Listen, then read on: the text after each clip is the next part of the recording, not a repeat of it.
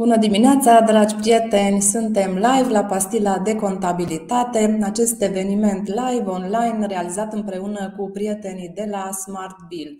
Astăzi discutăm o temă, aș spune mai puțin bătătorită, este vorba de SAFT, Invitata noastră de astăzi este Sorana Cernea, partener TPA România. Sorana este coordonatoarea biroului din Cluj, este membră CECAR, CAFR, a Camerei Consultanților Fiscali din România. Dragă Sorana, mă bucur că ai acceptat invitația noastră de a participa astăzi la Pastila de Contabilitate. Bine ai venit!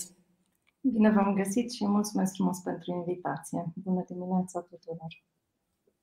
Dragi prieteni, știu că aveți întrebări despre SAFTE, de aceea vă invit să le adresați pe canalele obișnuite, fie pe pagina de Facebook a SmartBill, în secțiunea de comentarii, pe pagina de LinkedIn, tot a SmartBill, de asemenea pe canalul de YouTube. Puteți urmări și puteți adresa și acolo întrebări sau, dacă doriți, în mod anonim, puteți să le completați într-un link disponibil tot în secțiunea de comentarii pe pagina de Facebook Facebook a Smart Bill. Așadar, să trecem acum la, la întrebările noastre. Este un subiect, așa cum spuneam, poate mai puțin cunoscut. Există niște scadențe de raportare care se apropie aproape pentru toate firmele. De aceea aș începe cu o întrebare puțin mai, mai generică pentru a ne familiariza cu subiectul. Sorana, ce este acest SAFTE? Ce este această raportare? Um, în primul rând am să rog colegii dacă pot să pun un pic prezentarea și cred că pot să sară direct la pagina a doua. Da, se vede bine. Uh, a treia. Așa, deci uh, SAFTEU este un um, standard internațional pentru un schimb electronic de date contabile. A fost um, creat de uh, OECD uh, din nevoia de a transmite informații într-un format standardizat autorităților fiscale, auditorilor fiscali, astfel încât um, aceștia să aibă un Uh, un tool necesar pentru a combate evaziunea fiscală, pentru a crește colectarea de impozite și taxe. Uh, și una dintre dorințe este de a cuprinde într-o singură declarație fiscală uh, declarații care momentan sunt împărțite pe mai multe categorii. SAFTE-ul, cum vă zic, puneam, a fost, uh, este un uh, fișier standard, este un fișier practic în format XML uh, pe care l-a creat OECD-ul. A fost deja implementat încă din anul 2011 în Portugalia, de exemplu, în Luxemburg, a mai fost implementat începând cu 2016 gradual și până în 2018 de către Polonia. Se intenționează a fi implementat și în alte țări uh, din Uniunea Europeană, iar România a ales să fie printre primii, cum ar veni, pentru că nu sunt foarte multe țări care folosesc în mod uzual această raportare, dar în România s-a optat să uh, fie implementată începând cu uh, anul 2022. Avem și o schemă, cine ar depune această raportare SAFTE? În primul rând, în uh, anul 2022, de la 1 ianuarie, au început să depună contribuabilii mari care erau deja încadrați în această categorie înainte de uh, data de 1 ianuarie 2022. După cum știți, s-a publicat o listă nouă de contribuabili uh, mari chiar înainte de intrarea în vigoare a legii, pentru ei, data de raportare a început să curgă doar la 1 iulie 2022, deci au avut o pauză, să spunem, de șase luni. În plus, ambele categorii de contribuabili au avut și o perioadă de grație de șase luni. Ce înseamnă perioada de grație? În perioada de grație, organul fiscal nu a, nu a aplicat amenzi. De altminte, din experiența noastră, încă nu știm nicio societate contribuabil mare care să fi primit o amendă, chiar dacă nu a depus această raportare. Uh, ce urmează sau care au mai fost pași următori? 1 ianuarie 2023, contribuabilii mijlocii. Aici a fost o mică problemă, aș spune eu, um, prin faptul că lista contribuabililor mijlocii s-a publicat foarte târziu. S-a publicat, s-a, nu fusese modificată de ani de zile și o nouă listă a fost publicată la finalul anului 2022.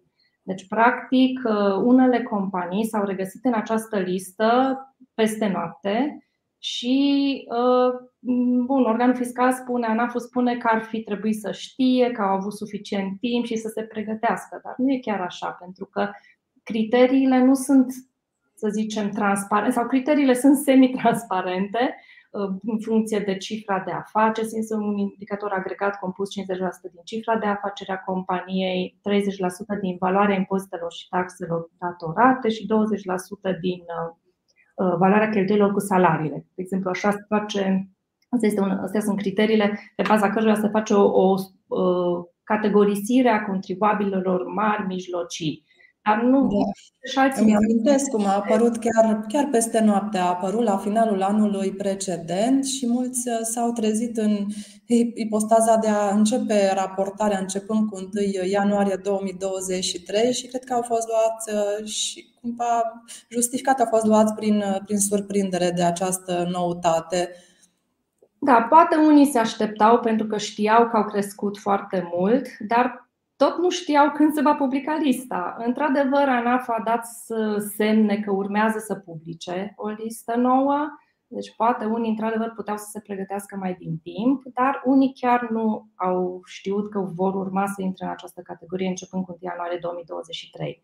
Totuși, acestor categorii noi de contribuabili mijlocii nu li s-a acordat Uh, această posibilitate, cum au avut-o contribuabilii mari anul trecut, să înceapă raportarea doar de la 1 iulie 2023. Ei, practic, pot beneficia de perioada de grație, adică șase luni, nu vor plăti amenzi, dar aia nu înseamnă că nu vor depune retroactiv și pentru perioada ianuarie-iunie declarația.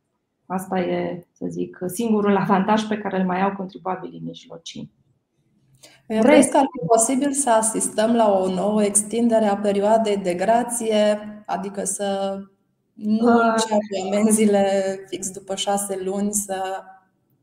Nu mă aștept să se întâmple așa ceva în mod formal, dar este de așteptat ca semnalele de la conducerea uh, ANAF-ului să fie în sensul în care să nu se aplice efectiv amenzi așa de repede. Uh, dacă uh, pentru restul contribuabililor, uh, cei mici, nerezidenții care sunt înregistrați în scopuri de TVA, raportarea SAFTE se va depune începând cu 1 ianuarie 2025. Pare un termen foarte îndepărtat, dar nu e chiar așa de îndepărtat, pentru că această raportare presupune mulți pași, o pregătire prealabilă, contează dacă lucrăm cu un singur soft sau avem împărțite, uh, nu știu, gestiunea, de exemplu, este ținută cu un alt soft, de un alt ERP. Uh, sunt lucruri pe care trebuie să le știm și pe, pentru care trebuie să ne pregătim anticipat. Cine nu depune, uh, nu depun PFA-urile, întreprinderile individuale, profesiile liberale, societățile profesionale de avocați, de exemplu, instituțiile publice. Aceste categorii de contribuabili nu depun uh, raportarea SAFTE. În rest, practic, toate persoanele juridice, inclusiv sediile permanente ale unor persoane juridice străine uh, din România, uh, contribuabili înregistrați doar în scopuri de TVA în România, vor depune raportarea SAFTE. Pentru acești nerezidenți înregistrați în scopuri de TVA din 2025, raportarea va avea într-adevăr o formă mai simplificată.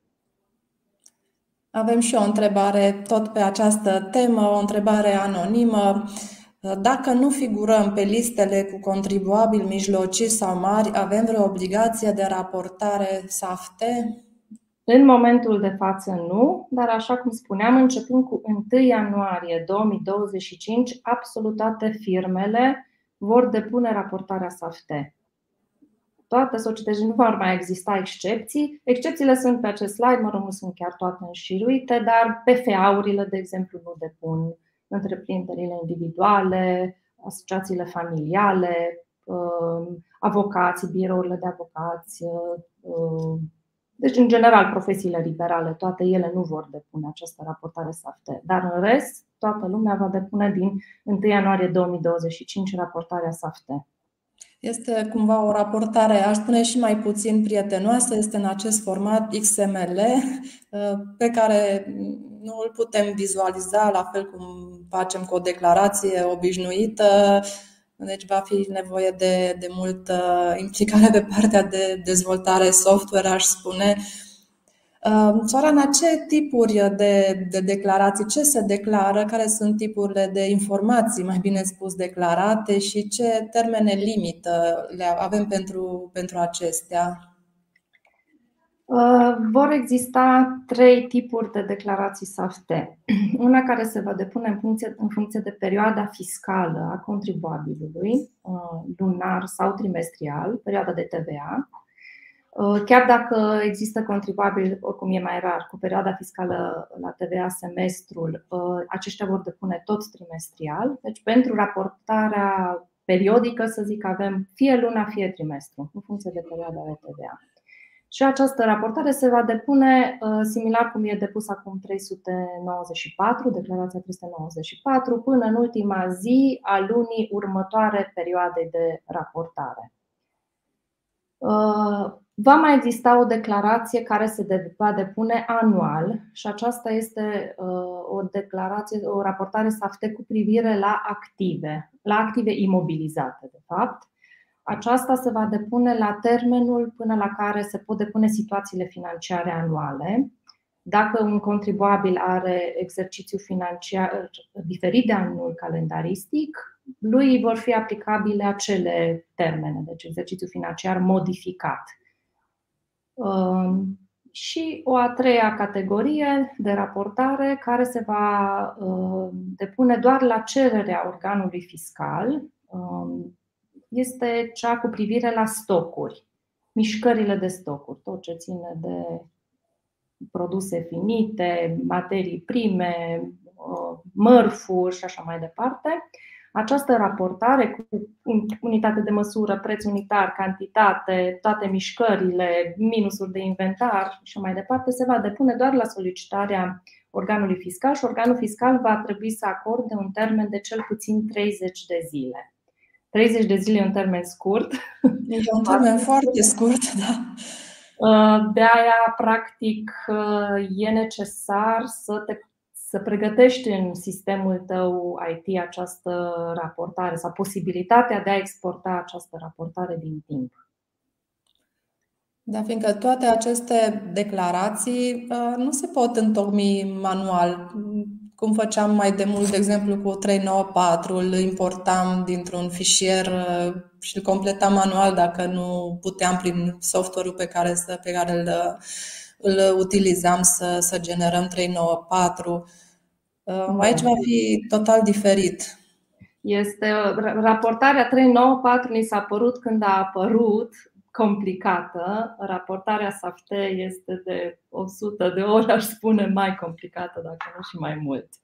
Implementarea ei este foarte complicată, toți furnizorii de soft trebuie să se adapteze, este un efort administrativ pentru toată lumea și implică și costuri foarte mari pentru toată lumea, de la furnizorii de soft până la contribuabil și, desigur, și ANAF-ul. Pentru că și ANAF-ul va trebui să preia acest volum uriaș de informații și să fie capabil să prelucreze aceste informații astfel încât să se obțină, uh, să se atingă scopul propus aceea de conformare fiscală, de colectare mai bună a impozitelor și taxelor, de realizarea inspecțiilor fiscale într-un termen mai, mai scurt de timp, uh, de la distanță.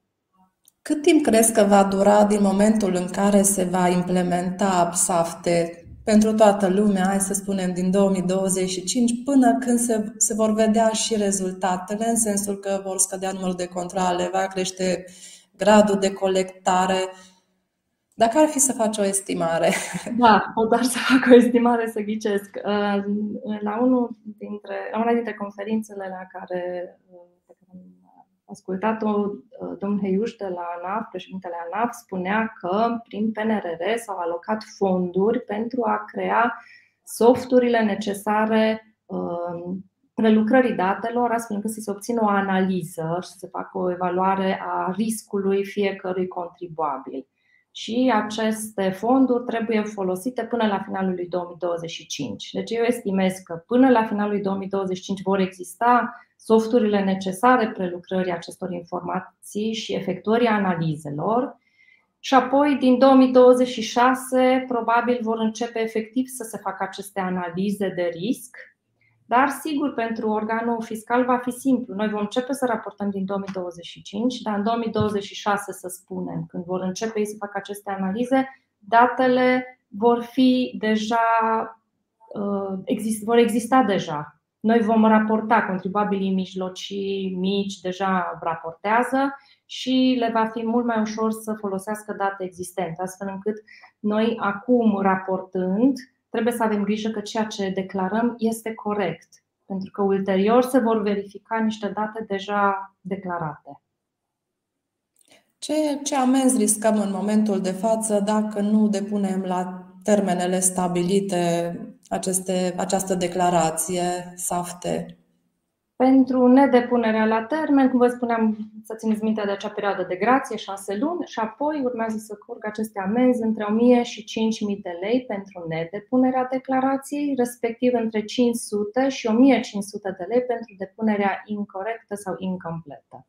La fel ca și la declarația 394, dacă până la termenul următor de depunerea declarației corectez acest, această raportare SAFTE, Uh, nu se vor mai aplica amenzi. Sau dacă fac corecția din motive care nu sunt imputabile, tot așa nu se vor aplica amenzi. Și acestor amenzi li se aplică acel OG2, adică în cazul în care achit amenda în termen de 15 zile, pot achita jumătate din minimul Avem uh, o întrebare anonimă. Se poate întocmi și depune și manual această declarație? Nu.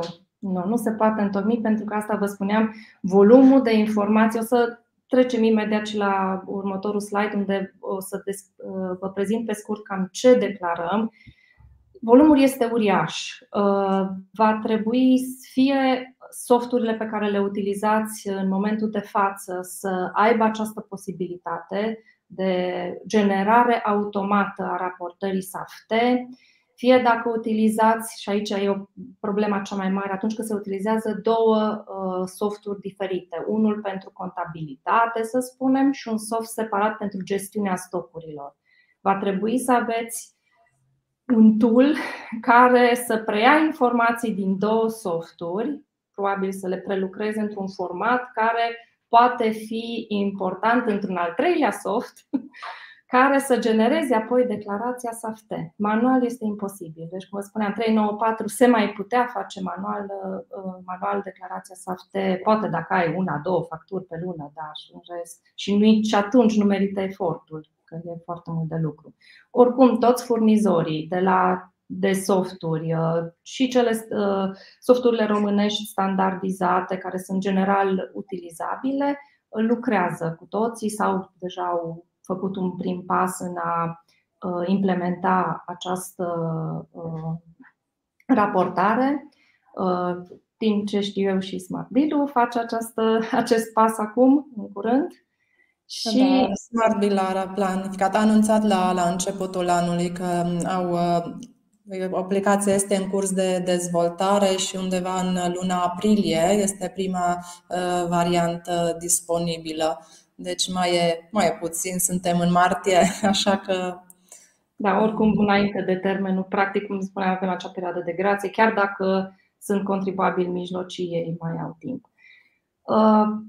Uh, dar nu este ușor nici pentru furnizorii de soft, pentru că uh, e o raportare, cum vă spuneam, foarte complexă, nu poate fi făcută manual și și ei au multe probleme de rezolvat. Noi, de exemplu, avem o discuție în mod constant cu furnizorul de soft pentru că uh, am obținut o declarație validă din soft, dar aia nu înseamnă că este corectă. Ori dacă depunem o declarație incorrectă, suntem pasibili de amendă. Trebuie să ne asigurăm și cumva trebuie să ajutăm și noi consultanții, contabilii uh, și programatorii să facă această implementare, pentru că e un mix de informații contabile, fiscale informații pe, nu știu, trebuie să știi și un pic de Excel și atunci nu poți să faci singur treaba, nu poate nici doar programatorul, nu poate nici doar contabilul sau consultantul fiscal. E vorba de un, o muncă în echipă.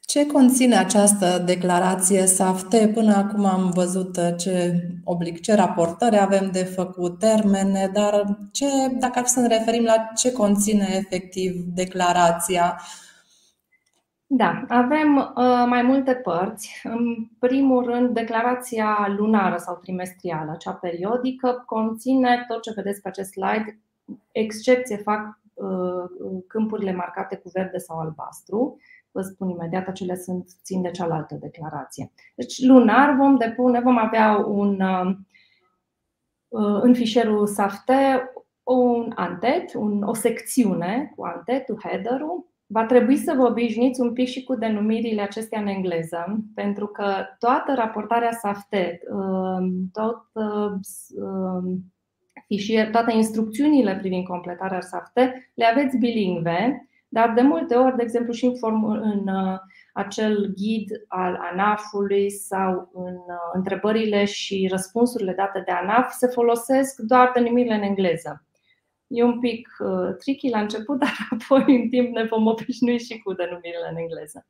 Deci în antet avem date despre software, despre uh, companie, date, date generale, nu e nimic special. Uh, urmează apoi o altă secțiune, fișiere master sau master files, care conține mai multe uh, subsecțiuni.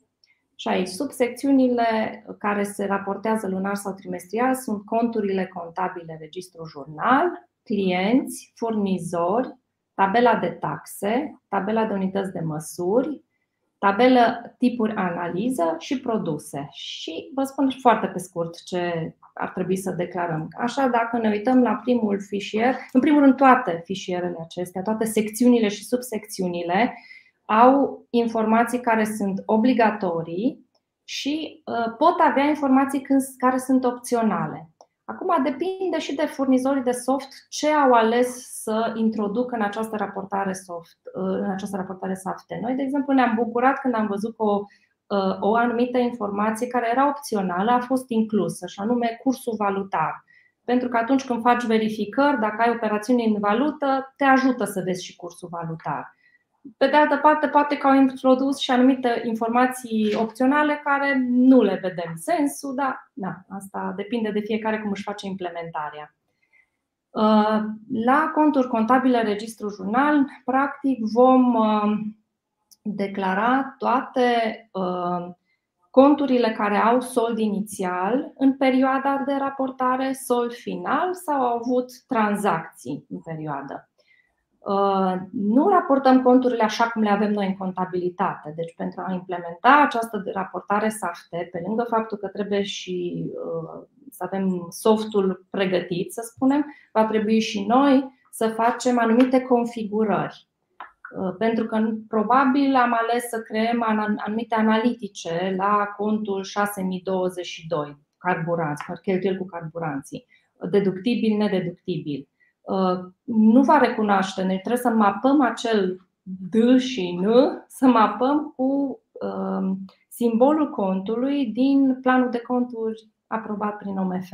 Deci nu vom putea avea 6022D sau 6022N, va trebui să-l mapăm cu 6022. Practic, planul de conturi, așa cu uh, acele conturi cu 3 sau 4 cifre, acela se va folosi atunci când raportăm aceste, fiși, uh, aceste date la ANAF și lună de lună sau trimestru, dacă perioada fiscală e trimestru, vom raporta toate soldurile inițiale, toate soldurile finale în acest conturi contabile, în această subsecțiune conturi contabile, registru jurnal. Asta e un exemplu doar.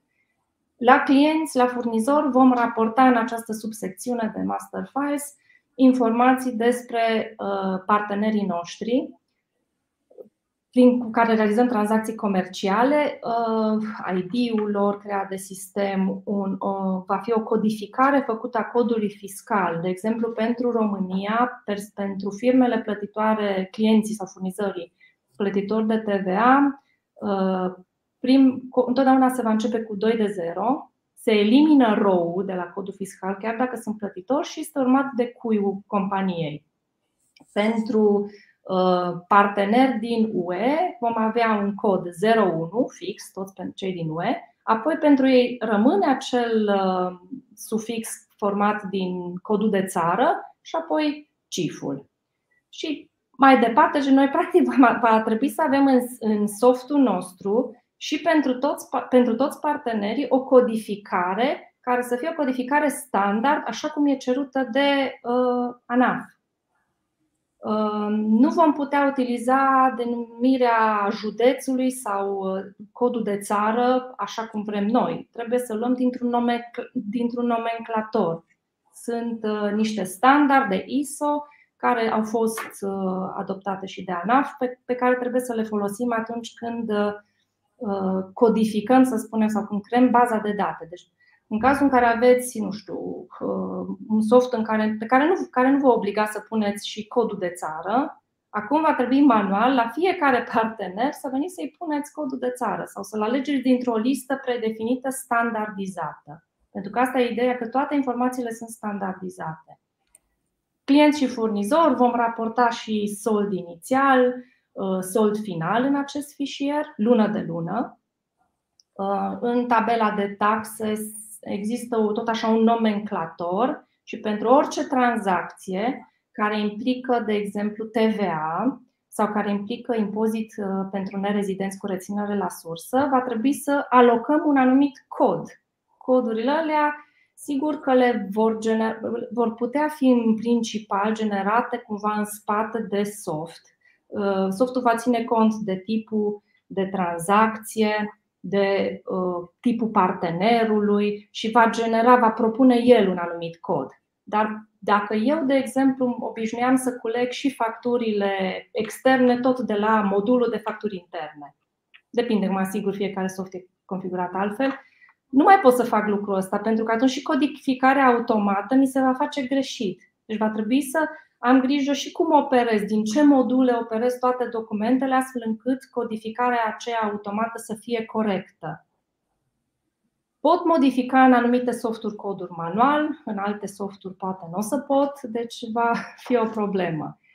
Da, va trebui resetat, adică luați toți partenerii, setați corect, produsele, da. operat cu alte nomenclatoare, poate chiar ținute nomenclatoare paralele.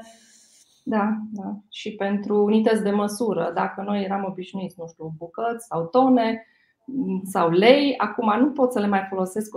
Pot folosi sigur în continuare și unitatea mea de măsură, dar trebuie să o mapez cu o unitate de măsură standardizată dintr-un nomenclator. Și asta, cum vă spuneam, la toți clienții. Deci din 2025, la toate firmele, nu există, nu, mai, nu vor mai exista excepții. Deci trebuie să ne pregătim din timp să facem aceste, să avem un soft care poate face aceste lucruri până în 2025, să ne configurăm noi baza de date existentă cu, să fie mapată cu aceste coduri și categorii din nomenclatoare, și operațiunile astea durează. Deci, recomandarea mea este ca cel târziu, la mijlocul anului 2024, toți contribuabilii să înceapă să-și facă gânduri despre cum vor raporta în această nouă declarație. Sorana, spuneai mai devreme că o declarație validă nu este neapărat o declarație corectă și întreabă cineva în mod anonim cum se identifică dacă o declarație este incorrectă, cine stabilește asta și când. În momentul de față, cum vă spuneam, probabil și pentru că suntem la început și modul de înțelegere a unor anumitor câmpuri și instrucțiuni pe care au, care au fost elaborate de ANAF nu e chiar așa ușor de înțeles lucrurile sau există chiar și contradicții între anumite, între ghid, de exemplu, și fișierul standard de raportare, între explicațiile din ghidul ANAF și respectiv acest fișier. Și atunci s-ar putea, după ce generăm o, generăm o declarație, să avem totuși anumite câmpuri care nu sunt completate corect. Noi am, nu, nu există altă soluție decât să exportăm, să-i preluăm într-un Excel XML-ul exportat din softul de contabilitate pe care îl folosim și să analizăm fiecare câmp cu aceste instrucțiuni de completare. Pas cu pas. Noi facem testări, de exemplu, la mulți clienți acum și ne dăm seama, a, uite, aici nu duce ce trebuie, a, uite, aici um, îmi pune cod de taxă și n-ar trebui să-mi pună sau îmi pune tax amount și n-ar trebui să-mi pună. Deci numai așa verificând. Dar probabil pentru contribuabili mici va fi mai ușor pentru că în perioada aceasta uh, toată lumea se, își face testări, face verificări dacă datele raportate sau ar trebui să facă testări și verificări dacă declarațiile XML generate cu softurile utilizate sunt corecte și dacă nu sunt corecte trebuie să ia legătura cu producătorul softului și să discute lucrurile astea. Cum vă ziceam, e, e o raportare foarte grea și trebuie să avem înțelegere și să și ajutăm pentru a, la final, să avem o declarație corectă, că e interesul până la urmă al nostru. Iar contribuabilii mici vor avea și uh, rezultatul acestor tatonări efectuate de contribuabilii mijlocii și cei mari și probabil până atunci se vor rezolva și multe dintre problemele tehnice care ar putea să apară. Uh, avem o întrebare anonimă. Dacă informațiile care se raportează în SAFT diferă în funcție de domeniul de activitate, informațiile diferă normal pentru că voi utiliza probabil alte conturi decât. Uh, informațiile sunt standardizate, deci nu diferă codurile în funcție de domeniul de activitate, dar cu siguranță un prestator de servicii nu o să aibă în raportare nimic legat de stocuri dacă nu folosește stocuri. Uh, dacă la asta se referea întrebarea. Dar altfel nu. Codificarea e la fel, toată lumea depune aceeași raportare o raportare mai simplificată se depune doar de către plătitorii de TVA uh, nerezidenți, înregistrați în România doar în scopuri de TVA. Mulțumim, doamna Jilăveanu. Maria ne întreabă, fiindcă tot am vorbit de declarația 394, de ce nu se renunță la declarația 394? Pentru că în D406 deja se regăsesc toate datele care sunt în 394 se va renunța, asta a și spus ANAF, că vor renunța la anumite declarații. Una dintre declarațiile la care se va renunța va fi chiar acest 394, dar cu siguranță, zic eu, nu înainte de uh, 2025, termen până la care doar contribuabilii mijlocii și mari depun această raportare. Avem încă o întrebare anonimă legată de încadrarea aceasta într-o categorie mijlocie mare. Dacă înștiințează ANAF contribuabile atunci când sunt încadrați în altă categorie fiscală, adică trec de la contribuabil mijlocii la contribuabil mici sau invers, sau trebuie să dăm noi o verificare constantă a listelor să vedem dacă nu apărem pe această listă Uh, nu știu să vă spun sincer dacă au fost notificați clienții noștri care au trecut acum într-o categorie între alta, dar vă spun sincer că în momentul în care am văzut prima știre că s-a publicat lista, am intrat direct și am căutat toate, toți clienții contribabili mijlocii. Probabil că la un moment dat sunt și notificați în scris, nu vreau să spun greșit că nu știu, dar uh, lista nu se publică așa de des. Uh, domnul Heiuș spunea, președintele ANAF, că urmează probabil să se publice o listă nouă odată la 2 ani. Acum, pentru contribuabilii mari a fost publicată în 2021, la final de 2021. Nu știu dacă să ne așteptăm ca la final de 2020 3 să avem o listă nouă. Poate mai degrabă anul viitor, în 2024, când vom avea și pentru cei mijlocii și pentru cei mari o listă nouă. Dar de obicei, în, cred că și Conzila a publicat informații despre acest subiect. Poate da, urmărim uh, constant noutățile legislative și încercăm să facem să aducem la zi, să aducem uh, notificări și înștiințări acolo unde putem. Avem, Sorana, multe întrebări. Aș mai lua una pentru că e legată de subiectul acesta cu ce conține declarația SAFTE. Uh, ce se întâmplă în cazul în care se ține evidența stocurilor dual valoric? Este obligatoriu ca în cazul tuturor să se țină cantitativ. Am văzut că e o întrebare recurentă, a mai a fost adresată uh, și de altă, altă persoană care ne urmărește. Depinde de ce uh, despre ce activitate vorbim. Dacă vorbim de comerțul cu amănuntul, unde este permisă această metodă global valorică, atunci nu va trebui să declarăm și cantități. Dar pentru orice alt contribuabil care nu are comerț cu amănuntul prin metoda global valorică, va trebui să existe o evidență cantitativ valorică. Chiar și dacă vorbim de inventar intermitent, toată lumea zice că la inventarul intermitent nu trebuie să țin niciun fel de evidență a cantităților.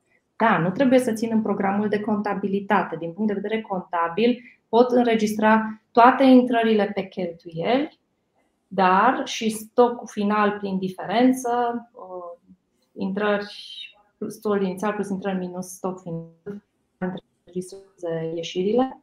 Dar uh, în, la gestiune, totuși, am obligația să am fișe de magazie cu cantitățile. Uh, aici am, chiar am făcut o, adre- o întrebare scrisă, am făcut-o și pe asistență contribuabil, dar din păcate am primit doar cu copy-paste răspunsul din ghid nu ne ajută foarte mult. Ni s-a recomandat să facem o întrebare scrisă și către adresa de e-mail safte.arondanaf.ro. Trimisesem oricum și această întrebare exact legat de metoda inventarului intermitent, pentru că noi înțelegem din toate instrucțiile astea de completare că la inventarul intermitent, în uh, fișierele lunare, ar trebui să declar doar uh, stocuri valorice stoc la, stocuri scuze, cantitativ valorice la început de perioadă și la sfârșit de perioadă și că toate intrările le-aș putea raporta doar pe o linie valoric, nu și intrări-ieșiri. Nu suntem siguri de acest lucru, de am și făcut o adresă scrisă. Între răspunsul care a venit de la această adresă de e-mail nu e foarte concludent. Și aici chiar este toată lumea așteaptă mai multe discuții și mai multe seminarii, poate online, organizate de ANAF, la care uh, să putem pune întrebări, să vină răspunsuri concrete, pentru că vrem să facem treaba bine și atunci trebuie să știm cum. Deci, în rest, pentru restul contribuabilor, nu știu, producători de bunuri, da, uh, trebuie să țină evidența cantitativă valorică și, în plus, dacă nu folosim metoda inventarului intermitent, aici, cum vă spuneam, mai este de cercetat, la orice factură pe care o declar în acel fișier lunar cu, mișcă, cu facturi de uh, achiziție și facturi de vânzare, am obligația să uh, declar pe fiecare linie un cantitate, unitate, uh, cantitate și scuze și preț unitar. Deci în raportarea lunară va trebui deja să raportez aceste informații. Ori eu dacă n-am un soft integrat, gestiune și contabilitate, va fi foarte greu și va trebui să găsesc un tool care să cupleze informațiile din cele două softuri. Da, sunt, cred că tehnic sunt foarte multe întrebări. Am primit și noi câteva, sunt cumva mai tehnice. O să le citesc. Nu știu dacă neapărat putem să, să avem un răspuns, pentru că sunt legate de configurări. Dacă prețul produsului uh, la două decimale pe linia de invoice line e corectă, când facturile de energie au prețuri la 5 decimale, deci e vorba de reguli de rotunjire. Da, am Asta... văzut și eu în instrucțiuni că se folosesc doar două decimale și chiar mi-am pus aceeași întrebare ce se întâmplă cu diferențele din rotunjire, dar e o chestie tehnică. Noi avem o echipă de colegi care se ocupă de această temă și, sincer, de lucrul ăsta nu m-am ocupat. Eu nu știu să vă spun dacă am întâmpinat astfel de probleme și ce, cum le-am rezolvat. Mulțumim.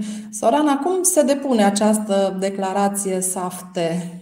Se depune ca orice fel de declarație, deci practic trebuie să am PDF-ul cu XML-ul atașat, validat cu duc integrator, cu semnătura electronică, semnătură care, bineînțeles, a fost anticipat uh, declarată pe, pentru fiecare contribuabil și se depune prin, la fel ca orice fel de declarație fiscală, uh, pe site-ul e-guvernare, de exemplu, poate fi uh, depusă. Ce probleme au fost identificate la firme în procesul de, de implementare a SAFTE? Prima, cum vă spuneam, a fost la societățile care țin evidență cantitativ valorică, dar într-un soft uh, separat decât cel de contabilitate, pentru că acolo trebuie să iei datele din două sisteme și să le aduci într-o singură raportare. Asta este cea mai mare, să zic, problemă pe care am avut-o. Apoi, a doua a fost aceea a, chiar dacă avem o declarație validă, să facem testări în continuare și să ne asigurăm că datele sunt și corecte. Apoi avem problema legată de codificări, de nomenclatoare. Noi trebuie să codificăm toți clienții, furnizorii, articolele, codul de țară de și așa mai departe, așa cum este cerut în instrucțiuni, cu niște lucruri standardizate, cu niște elemente standardizate. Nu? Treaba asta necesită timp, bineînțeles. Fiecare client furnizor să mergi și să-i repui să pui informațiile așa cum este cerut de lege sau unități de măsură sau articole. Și de-abia am finalizat codificările pentru roie transport, pentru roie factură, unde sunt alte nomenclatoare. Da. De exemplu, va trebui la toate produsele pentru care depun intrastatul sau care au cote reduse sau aplic taxarea inversă în funcție de anumite coduri NC din codul VAMAL, va trebui să introduc în acest câmp uh, codul NC și în uh, raportarea SAFTE. Asta înseamnă să-l am valabil în softul meu din care generez raportarea. Eventual, dacă putem pune un pic înapoi prezentarea să duc ideile acestea cu ce mai conține până la sfârșit, dar nu, intru, nu mai intru în detalii. Da, se vede bine acum. Da? Deci la uh, tabela, după secțiunea aceasta cu Master Files, mai urmează acest General Ledger Entries. Practic aici avem iarăși registru jurnal, am zice noi, așa mare, dar nu e chiar așa, nu e așa simplu. De aia trebuie iarăși să codific. Că spuneam, conturile trebuie să le iau din planul general de conturi, uh, trebuie să am pentru fiecare operațiune care presupune TVA, de exemplu, sau impozit la sursă, să am un cod de taxă, care iar este un cod uh, care îl iau dintr-o listă predefinită Apoi am un, o ultimă secțiune cu documente sursă în care am facturile de achiziții, de vânzare. La, pe fiecare linie de factură de achiziție, de exemplu, trebuie să am detalii legate de bunurile achiziționate uh, cu preț unitar, cantitate. Dacă, în schimb, achiziționez bunuri pentru care, care pentru mine sunt nestocabile, le înregistrez direct pe 604, nu am obligația să declar la nivel de linie de factură sau dacă am servicii, practic voi pune la cantitate 1.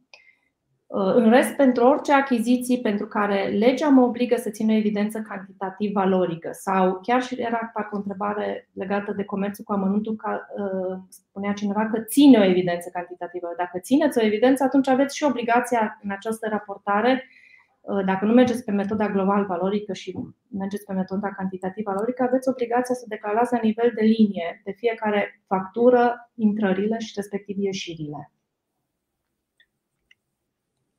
Bun, aici cred că tema asta deja am abordat-o, cum depunem prin e-guvernare. Un lucru pe care trebuie să-l menționăm, vă dați seama de volumul de date, e foarte mare. Și atunci, dacă nu mă pot încadra în 500 de megabytes, voi transmite niște raportări modale, adică voi împărți pe fiecare subsecțiune uh, această raportare SAFT, nu pot mai jos decât de subsecțiune să merg, adică o subsecțiune trebuie, să, trebuie neapărat să se încadreze în 500 de mega și depun pe module această raportare și la ultimul modul voi primi și recipisa.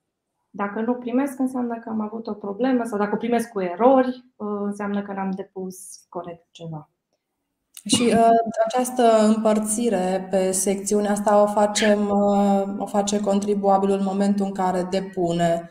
În mod normal trebuie să o facă softul automat, nu, pot, nu putem face noi manual, tot așa, e ceva ce trebuie automatizat. Dacă softul constată că am mai, mulți, mai mult de 500 de megabytes, va trebui el să împartă această declarație pe module. Și acum avem un capitol, avem și întrebări referitoare la acest capitol al rectificărilor. Avem două întrebări, o să le citesc, sunt din aceeași zonă. Noi suntem o societate care nu închide neapărat definitiv luna la data X. De regulă mai facem verificări, regularizări și revenim cu note de ajustare, corecții. Va trebui să depunem rectificări peste rectificări la această declarație la un moment dat vom pierde evidența corecțiilor? Asta era o întrebare și mai vine încă una. Ce se întâmplă dacă facem safte rectificativă și în ce termen se poate depune aceasta? Se pot aplica amenzi sau sancțiuni pentru depunerea rectificativei? Am spus la început, rectific, deci practic declarația, eu am termen de depunere uh, ultima zi a lunii următoare perioadei mele fiscale, la fel ca la 394. Dacă mai depun o rectificare până la următorul termen de raportare, cum ar veni, exact ca în cazul lui 394, nu, plăt, nu primesc nicio amendă. Deci am voie să o rectific în, până la următorul termen de raportare. Dacă tot așa o rectific din motive care nu sunt imputabile. Uh, eu închid anul, închid luna ianuarie, îmi depun declarația, scuze, închid luna decembrie, îmi depun declarația până în 31 ianuarie, mai am voie să mai depun o rectificativă până la sfârșitul februarie fără nicio amendă și abia apoi am, are loc auditul financiar și auditul mă mai pune să mai fac niște ajustări. Uh, eu am un motiv Uh, justificat pentru a face aceste corecții și, în opinia mea, organul fiscal nu va trebui să aplice amenzi în astfel de situații. Deci eu pot să depun bilanțul în mai, până în mai pot să fac corecții ca urmare a faptului că am primit documente care nu le aveam și nu, nu sunt imputabile. Nu mi este imputabilă faptul că n-am, solicit, n-am primit de la furnizor decât cu întârziere facturile sau uh, se emit facturi, de exemplu, la gaz curent, știm că se emit destul de târziu. Primesc informații cu privire la consumuri referitoare la anul precedent, pe care trebuie să le cuprind la 31 decembrie și le voi înregistra uh, și va trebui să depun din nou rectificare până la termenul la care depun bilanțul. Deci ori de câte ori trebuie, depun din nou practic absolut toată declarația. Nu pot să aleg doar uh, secțiunea sau subsecțiunea în care fac corecții, o declarație nou depusă se consideră declarație rectificativă. Deci prima e cea inițială și orice declarație ulterioară e rectificativă și înlocuiește cu totul declarația inițială. Mulțumim. Uh, domnul Bogdan S. ne întreabă dacă va exista și un PDF gen declarația 112 de zeci de pagini în care să verifici Momentan nu există, nu știu dacă ANAF are în plan așa ceva, să poți să faci așa ceva. Ce puteți face este acest XML să-l convertiți în fișiere Excel. Sunt destul de greu de citit fișierele, dar altă soluție momentan nu există. Și să verificați pe baza Excel-urilor. Mulțumim. Mai avem câteva întrebări la care la unele am răspuns, nu voi mai reveni asupra lor. Una era legată de modalitatea de transmitere prin e-guvernare sau SPV. Uh, cine nu are obligația să transmită SAFTE, am discutat puțin mai uh, devreme. Uh, doamna Noemi Popovici ne spune am primit notificare în SPV, probabil e vorba de notificarea de trecere la contribuabil mijlociu dacă înțeleg bine. Cred că da. da. Deci probabil că așa ar fi logic cumva să fii și notificat de către ANAF, dar vă spuneam practic nu știam dacă s-a și primit. Da, ă, până la urmă, dacă cineva, o firmă crește și auziți că se publică o listă nouă, e, recomandarea este să faceți această verificare în lista publicată de ANAF, nu doar să așteptați notificarea din SPV. Mulțumim. Doamna Rodica Vavrița ne întreabă dacă pentru a putea declara stocurile la vânzările cu amănuntul, evidența nu se mai poate ține global valoric. Am discutat despre răspunsul la această întrebare. Doamna Pintica Roxana ne întreabă unde se poate depune declarație tot prin neguvernare. Da. O altă întrebare anonimă este unde se poate regăsi o bază legală pentru această raportare SAFTE. Mă gândesc că întrebarea se referă unde găsim informații, probabil. Deci, în primul rând, avem acel ordin 1783 uh, din 2021 Uh, privind raportarea SAFTE. Acest ordin a mai fost modificat de câteva ori, cred că ultima dată în decembrie 2022, deci a trebuit să luați o formă consolidată a ordinului. Apoi um, mai găsim, cred că la articolul, da, sunt câteva rânduri, la articolul 59 indice 1 din Codul de procedură fiscală, practic de acolo se pornește, de la Codul de procedură fiscală. Acela e Uh, articolul care introduce această raportare SAFTE. Apoi a venit acel ordin 1783 din 2021, modificat ulterior. Apoi avem um, un fișier în format Excel pus la dispoziție de ANAF pe site, îl găsiți, cu schema uh, de raportare. Se numește, dacă dați căutare, schema fișierul standard de control. Uh, și acolo găsiți de fapt cele mai multe informații și pe acela trebuie să-l aveți în vedere. Acolo scrie efectiv la fiecare câmp din raportarea SAFTE ce informație se declară, care sunt uh, nomenclatoarele de, uh, pe tipuri de operațiuni, uh, care sunt informațiile obligatorii, care sunt opționale, care sunt informațiile cu raportare Uh, lunară sau trimestrială, respectiv anuală sau la cerere, cum vă spuneam, acel fișier legat de stocuri, care e doar la cererea organului fiscal.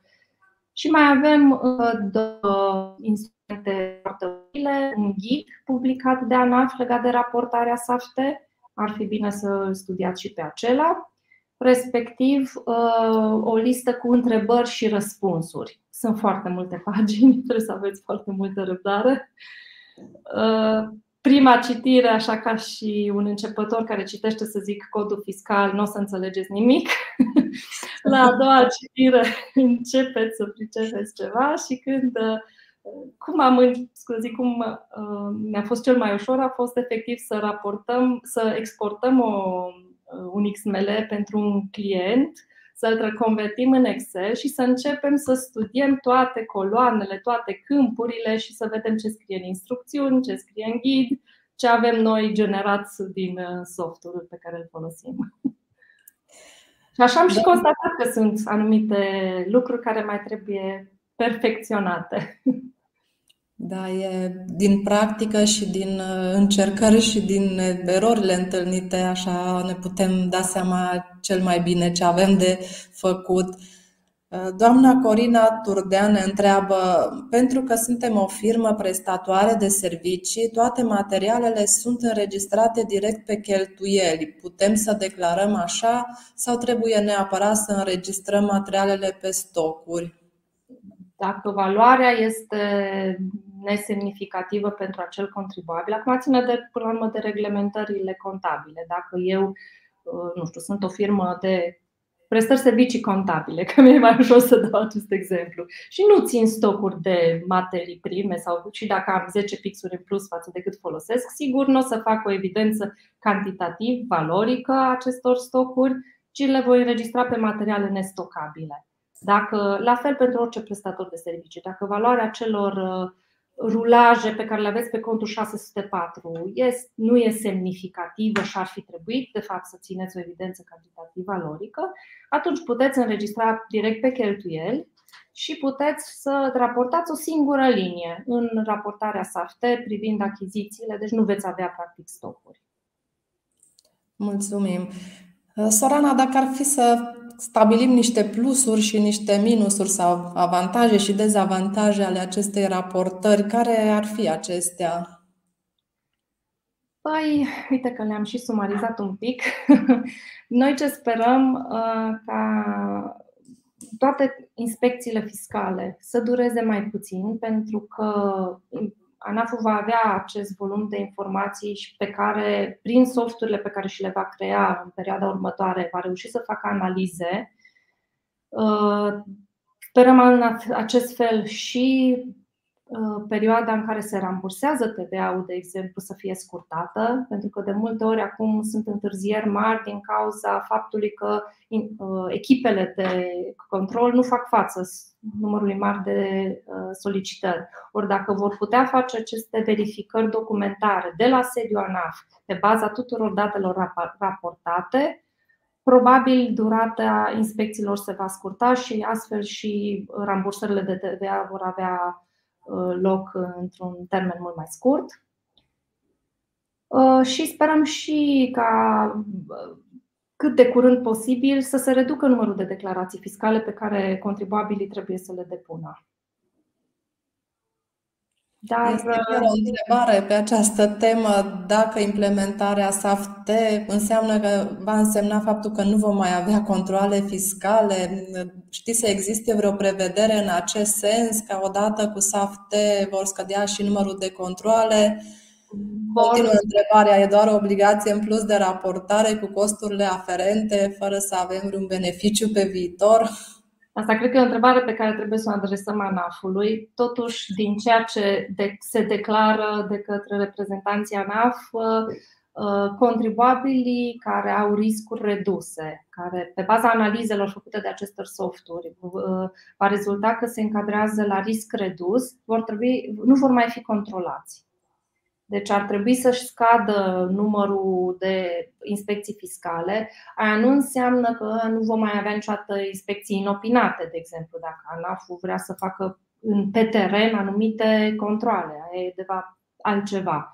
Dar pentru un contribuabil cu risc fiscal scăzut ar trebui să nu mai existe informații pentru că uh, analiza pe care o pot face, pe care o poate face organul fiscal pe baza datelor colectate e mult mai profundă decât putea, poate să facă în momentul de față.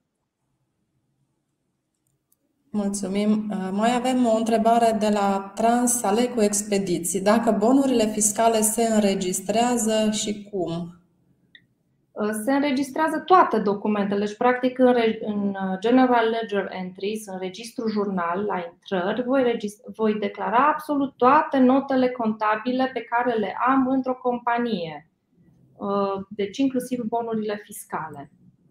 Uh, vom declara inclusiv toate operațiunile de încasări și plăți, sigur cu niște excepții. De exemplu, viramentele interne nu le declar, dar în schimb uh, uh, cash pooling-ul, plăți către furnizori, plăți de salarii, plăți de contribuții, încasări de la clienți, le voi declara pe toate lunar sau trimestrial în funcție de perioada fiscală și nu doar că declar valoarea plății, va trebui să aloc, de exemplu, la plățile către nerezidenți și un cod de uh, taxă dintr-un nomenclator pentru impozitele cu reținere la sursă, dacă fac plăți de dividende, de exemplu, sau plăți de servicii de management și consultanță către nerezidenți. Deci, pe lângă valoarea uh, declarată a plății și ID-ul acelui furnizor și așa mai, mai multe, sunt mult mai multe informații, va trebui să declar și un cod de taxă.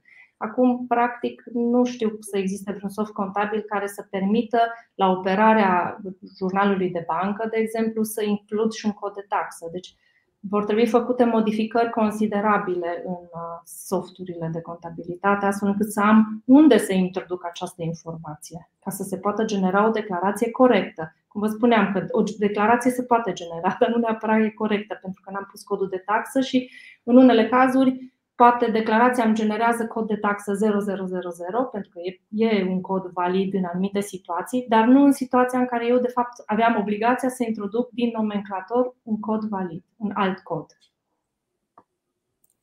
Mulțumim. Mai avem o singură întrebare. Dacă consider că există șanse să se modifice criteriile pe care trebuie să le îndeplinești pentru a trece la contribuabil mijlociu, Criteriile nu cred că vor fi, nu cred că există intenția să fie schimbate, deci mă gândesc că nu. nu. Mulțumim! Uh, am ajuns la finalul listei de întrebări. Am trecut prin uh, problematica SAFT. Îți mulțumim, Sorana, pentru toate răspunsurile pe care ni le-ai dat astăzi. Ți-ai asumat cumva rolul fiscului, ceva ce ar fi trebuit să facă ANAP să aducă mai multe clarificări și îți mulțumim pentru acest lucru. Mulțumesc și eu frumos pentru invitație. Uh, sper că anumite lucruri s-au clarificat, dar eu cred că atunci când începem să facem, vom, ne vom răspunde singuri la multe întrebări. Mai să nu lăsăm chiar pe 1 ianuarie 2025 acest task. Mulțumim, dragi prieteni, că ne-ați urmărit. Vă mulțumim pentru, pentru întrebările pe care ni le-ați adresat. Vă așteptăm marța viitoare la 10.30. O zi frumoasă tuturor! La revedere!